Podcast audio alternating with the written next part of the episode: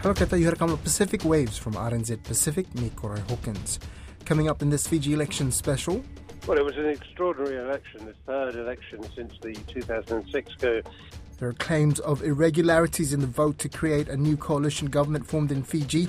Our guest today is Jon Fraenkel, a professor in comparative politics at Victoria University of Wellington, who's just back from Fiji and an expert on Melanesian politics.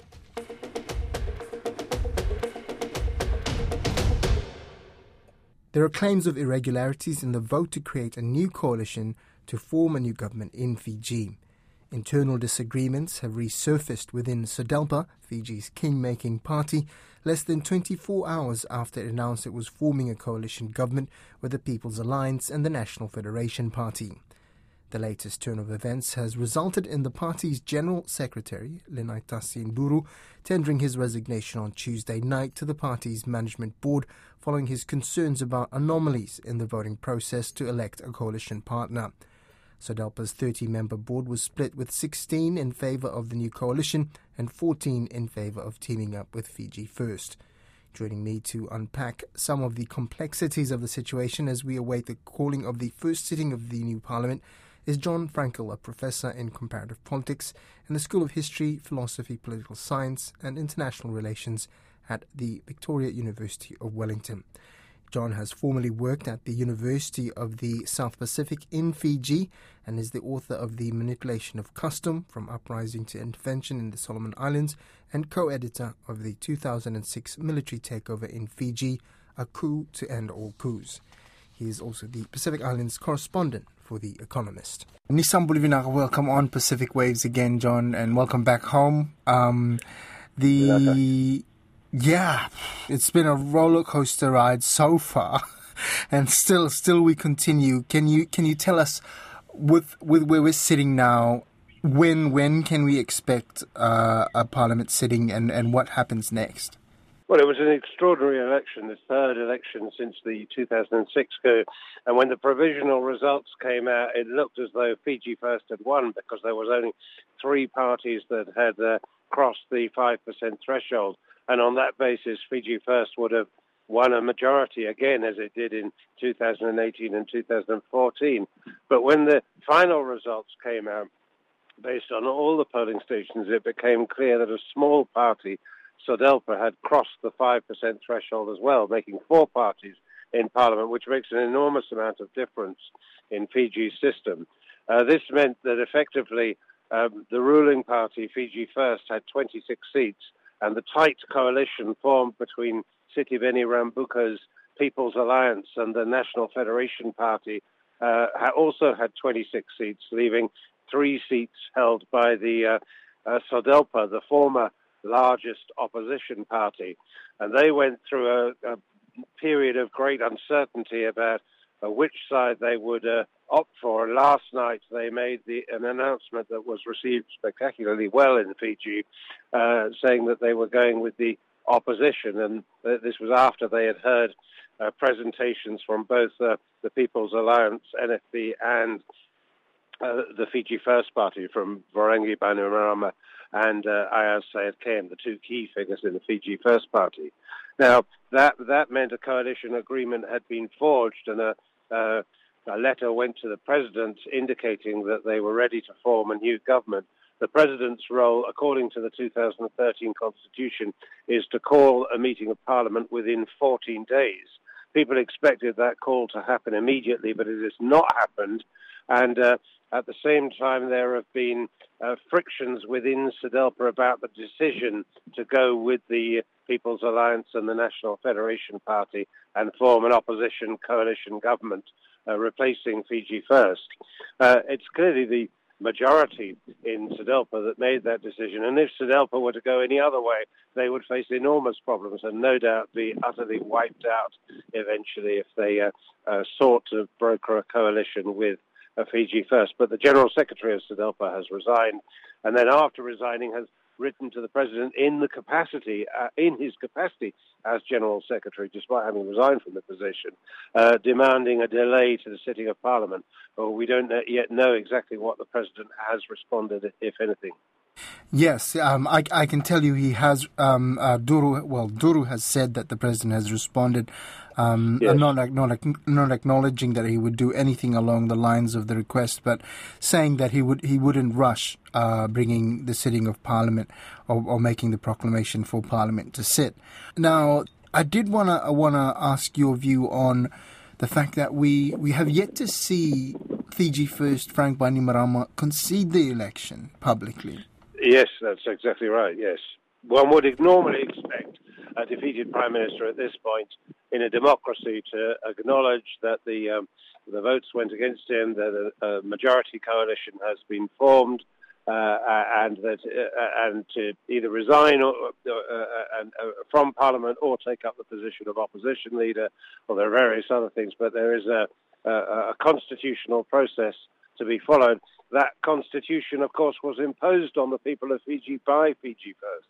So if they move in violation of their own constitution, they would move back into uh, into a, a, period of severe instability in Fiji, such as we had in the aftermath of the 2009 abrogation of the constitution. Yeah, yeah, lots of historical um, lessons and examples and things to look back on in Fiji's colorful history politically. Um, what, one of the difficulties we're having right now reporting is trying to separate um, all of the posturing and trying to distinguish between what's the actual process going into this and what is different sides trying to play on the rhetoric of a change of the guard and and the, what it means for racial politics, which have been um, I don't know, suppressed is too strong a word, but sort of uh, everyone in Fiji has been made to accept or to, to, to stay and state and follow the rule that we're all Fijians. There's no race, there's no difference between indigenous, um, uh, in Indo-Fijian or anyone else, and that, that that's the way it should be. So without that, blanket over things now with Rabuka coming in with uh, a, a, strong iTaukei centered party like SODELPA talking about reinstating the Council of Chiefs, bringing that narrative back up. Um, I guess uh, there's a question in here somewhere, I promise. Um, what, what does that all all look like in terms of how do how does Fiji progress forward? I guess peacefully um, without it all exploding. Yeah, no, I think there are many questions in that, but but but one of the critical ones that you raised is about the um, the consequence for race relations or ethnic politics in Fiji, and, and of course the Fiji First Party has fought the last two elections very much appealing to the Fiji Indian community uh, and saying that they would be threatened by an opposition victory.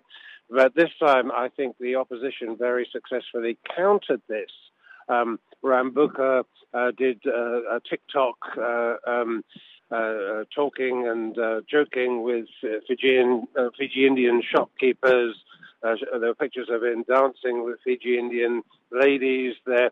The, but more importantly, other than the sort of rhetoric of all this, the, um, uh, the, the, the party was able to attract some extremely strong Fiji Indian candidates, such as uh, uh, Paramesh Chand um, had a strong alliance with Biman Prasad, the leader of the National Federation Party, which historically was a largely Fiji Indian party, has moved towards a much more multi-ethnic party. So what was confronting Bainimarama at this election was a, um, a multi-ethnic coalition even SODELPA took steps to try and broaden its uh, candidates to gain some uh, Fiji Indian support. And I think also the um, the, the opposition was very successful in countering the politics of fear, the notion that uh, that everyone should be extremely uh, uh, terrified by the idea of, of an opposition victory. Um, the uh, uh Rabuka's core message, uh, "Let the love shine," well, was a, a, message that appealed to people of all religious faiths, and, and very sensibly also said that there would be no recriminations, that they weren't going to kind of come after people and try to uh, immediately settle scores with Fiji first in a kind of vindictive way. No, they, they, they operated really quite sensibly. I think diffused uh, the, uh, the politics of fear that had been used so successfully by Fiji First in 2014 and 2018. Uh, for example, I attended one of the final rallies of the People's Alliance Party in Syria Park in Nausori in the pouring rain, it should be said. and, and there the message was not, you know, uh, th- this was a largely iTaukei or indigenous Fijian audience, but the message was not a, a, sort of ethnically charged message at all. On the contrary, it was an apology for the 87 coup, a recognition that that was wrong, and a recognition on Rabuka's part that he had uh, a role to play in redressing and righting those wrongs. They, uh, on the platform was uh, a Talatala priest uh, uh who uh, pastor who said, who talked about how uh, terrible the experience of the 1987 coup had been, and Rabuka's apologies for this have, have have have been sincerely made, I think, down the down the years. And he wants to be remembered because he is an old man now. He wants to be remembered not so much as the architect of the 1987 coup, but as the architect of the 1997 constitution, a constitution that sought to bring together the communities, that sought to encourage a sharing of power, uh, which was un- unfortunately undone by the coup of 2000 and then again the coup of 2006. One one aspect you mentioned as you're coming to the end of, of that um, right there was um, there are some things structurally that have been put in place by Fiji First that this group of parties um, ha- have have said that they would be rolling back, and um, to name a few that we've actually seen. Um, is the the rein, rein, reinstatement of the Fiji Council of Chiefs, uh, rolling back um, discriminatory laws, and um, even re- relooking at some education policies. But as you mm-hmm. said, this is a constitution that was um, forced upon the people of Fiji. There was no consultation around it. Is there a possibility that they go even further and, and, and, and look to do up a, con, a constitution based on uh, um, a wider consultation with the Fijian community?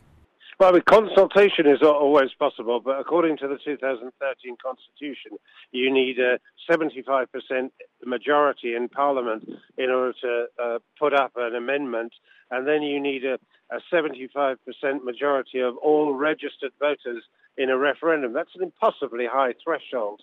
Uh, maybe there are some possibilities of judicial review about the constitutionality of the initial uh, imposition of that constitution, but one has to tread warily here. Uh, the um, military, which has uh, said that it will stand back and allow the constitutional process to roll out, uh, nevertheless has also said that it, it sees itself as a an upholder of the 2013 Constitution. So I think uh, while, while, a review is always possible uh, and discussion is always worthwhile, uh, th- these are things that are, are, likely not to be on the immediate agenda.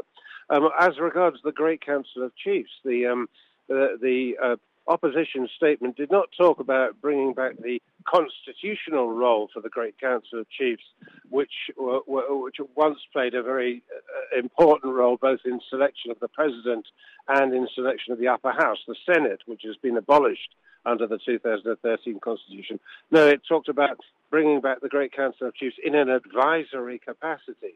Uh, so sometimes the, the, this is seen uh, as a sort of threatening step, but it isn't necessarily.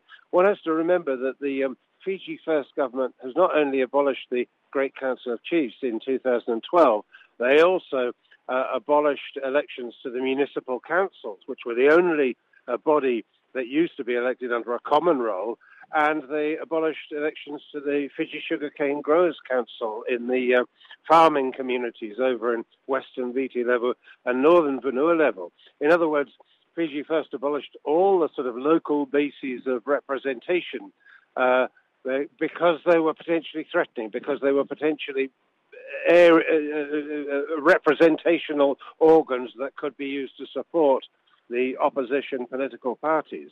And I think that's a, that, that, that's had a a, a, a, bad effect on Fiji politics. It means that the the parties can't draw in new blood based on these, um, you know, these municipal councils or the provincial councils or the chiefs or the, um, or for that matter, the farmers' unions, which are so important for Fiji Indians.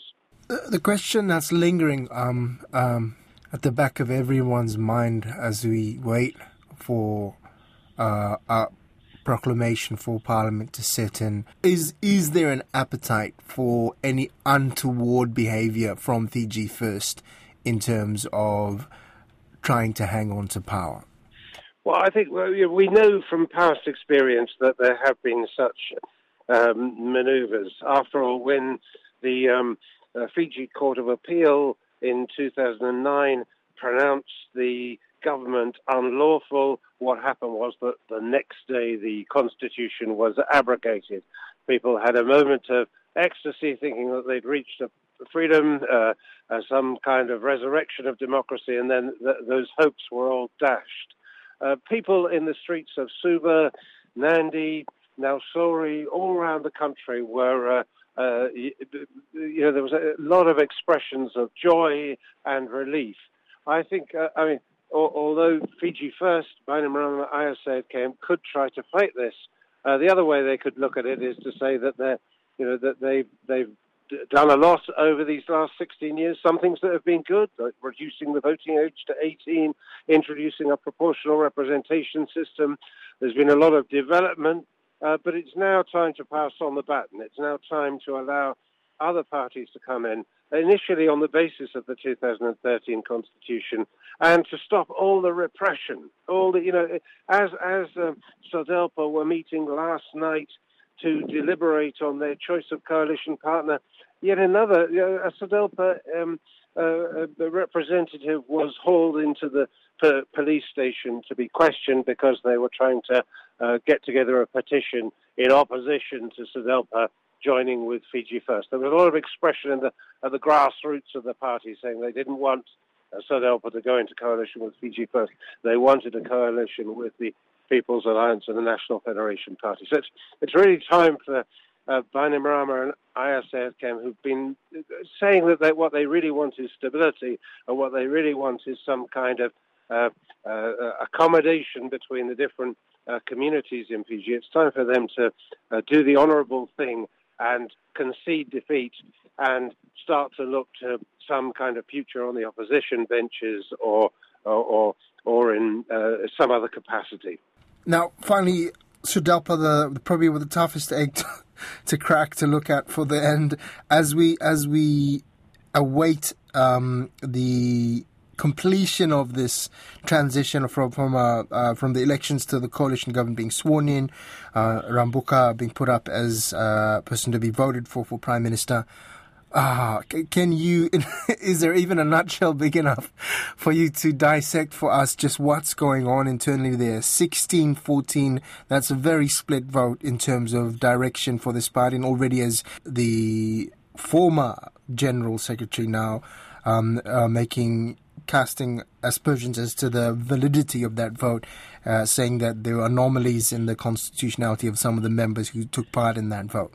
Yes, yes. Well, maybe there there will be um, uh, controversies continuing on this, but clearly, Anare Jale, the, um, uh, the, who was chairing that negotiating committee, and uh, um, the Roko Tui Dreketi, Rotamumu Kepesh, they were both present at the press conference with the People's Alliance and National Federation Party last night, and what they say holds sway, uh, should hold sway within that party. Clearly, there was a majority vote amongst those who were there, and the um, uh, I think the attempt to challenge that legally uh, will be deeply, likely to be deeply suspect. There, there may be efforts, but uh, uh, uh this the, the, decision that SODELPA made was clearly in line with uh, what SODELPA has been. Let, us remember, SODELPA is a party that was the, the, the very identity of which was attacked by Fiji First.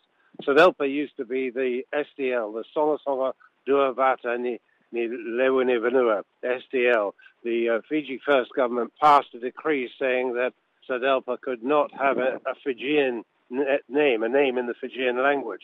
So they tried to keep the acronym uh, SDL, but changed their name to Social Democratic and Liberal Party. Then another decree was passed saying that they couldn't keep the same acronym. That's why it's now called SODELPA, Social Democratic and Liberal Party. It's just a kind of attempt to reconfigure that, that acronym. I mean, the, the, the, some of these things that, that were done were so ham-fisted that they had counterproductive effects because everyone in Fiji quickly came to know exactly who SODELPA was, partly because of all these things. SODELPA is a party that sees itself as closely tied to the Vanua, closely tied to the, um, uh, the, the communal basis of Fiji politics. They argue that uh, you know as long as the indigenous people are looked after, uh, the um, other communities need not worry. They're they're quite conservative in their orientation uh, and even demands, like, including very curious demands like uh, uh, wanting to have a, an embassy in Jerusalem. Um, but but uh, uh, oddly, recently they've also pursued a more sort of left-wing kind of uh, policy stance. But clearly, they they they are a party that was uh, the party of the, the government that was overthrown by the 2006 coup. They've been attacked left, right, and centre by the Fiji First government, and uh, for them to do an, a, a deal with Fiji First was really kind of inconceivable. It would have gone against everything they stood for, and it would have been a kiss of death for that party. Finally, um, uh, Jon, thank you so much for all your insights. Um, as uh, as um, a, a, a, person with with uh, close family ties to Fiji, being in Fiji, uh, seeing this extraordinary election, how did you, you get you feel in terms of the sense of the people that you spoke to and, and the mood and I guess the where Fiji is now and also having followed politics in, in Fiji over the years? Well, well, I think I mean, it was very striking. This was an election that was not that different to 2018. If you look at the complexion, a lot of Fiji Indians still voted for Fiji First, despite the um, uh, uh, some remarks that were made about uh, um, Hindu singers, bhajanias, uh, and uh, um, uh, despite some of the um, rhetoric, Fiji Indians seem to have voted in large numbers for Fiji First. Although there were also some strong Fiji Indian candidates like Shashi Kiran for the National Federation Party and Paramesh Chan for the People's Alliance, people with very significant credibility within Fiji who'd make excellent ministers. Uh, they've got tons and tons of experience in dealing with the problems of Fiji. And on the other side, I, I was struck when I was there, uh, I was surprised about the degree of continued support amongst indigenous Fijians for Fiji First, particularly amongst poorer uh, uh, ethnic Fijians who have benefited to some degree from the roads, the walls, the bridges, the uh, developmental in- initiatives, the inflation adjustment payments, these kind of things. The, at the rallies, you could see that there were quite significant numbers of indigenous Fijians who have supported Fiji First, but a minority. And really, it's the uh, majority of the indigenous Fijians in the um, in in the country that carried the opposition, the People's Alliance, so spectacularly from being well, a party that was invented since the last election to clearly the largest indigenous party. Uh, that was an extraordinary experience to witness that. And it was also extraordinary to see the scenes of jubilation on the streets of, uh, of, of Suva last night. That's Pacific Waves for today. Remember, you can download us for free to your device from Spotify, iHeart, Apple Podcasts. And if you're using Apple, please leave us a rating so others can also find us. Thank you, Thomas, and looking forward next time.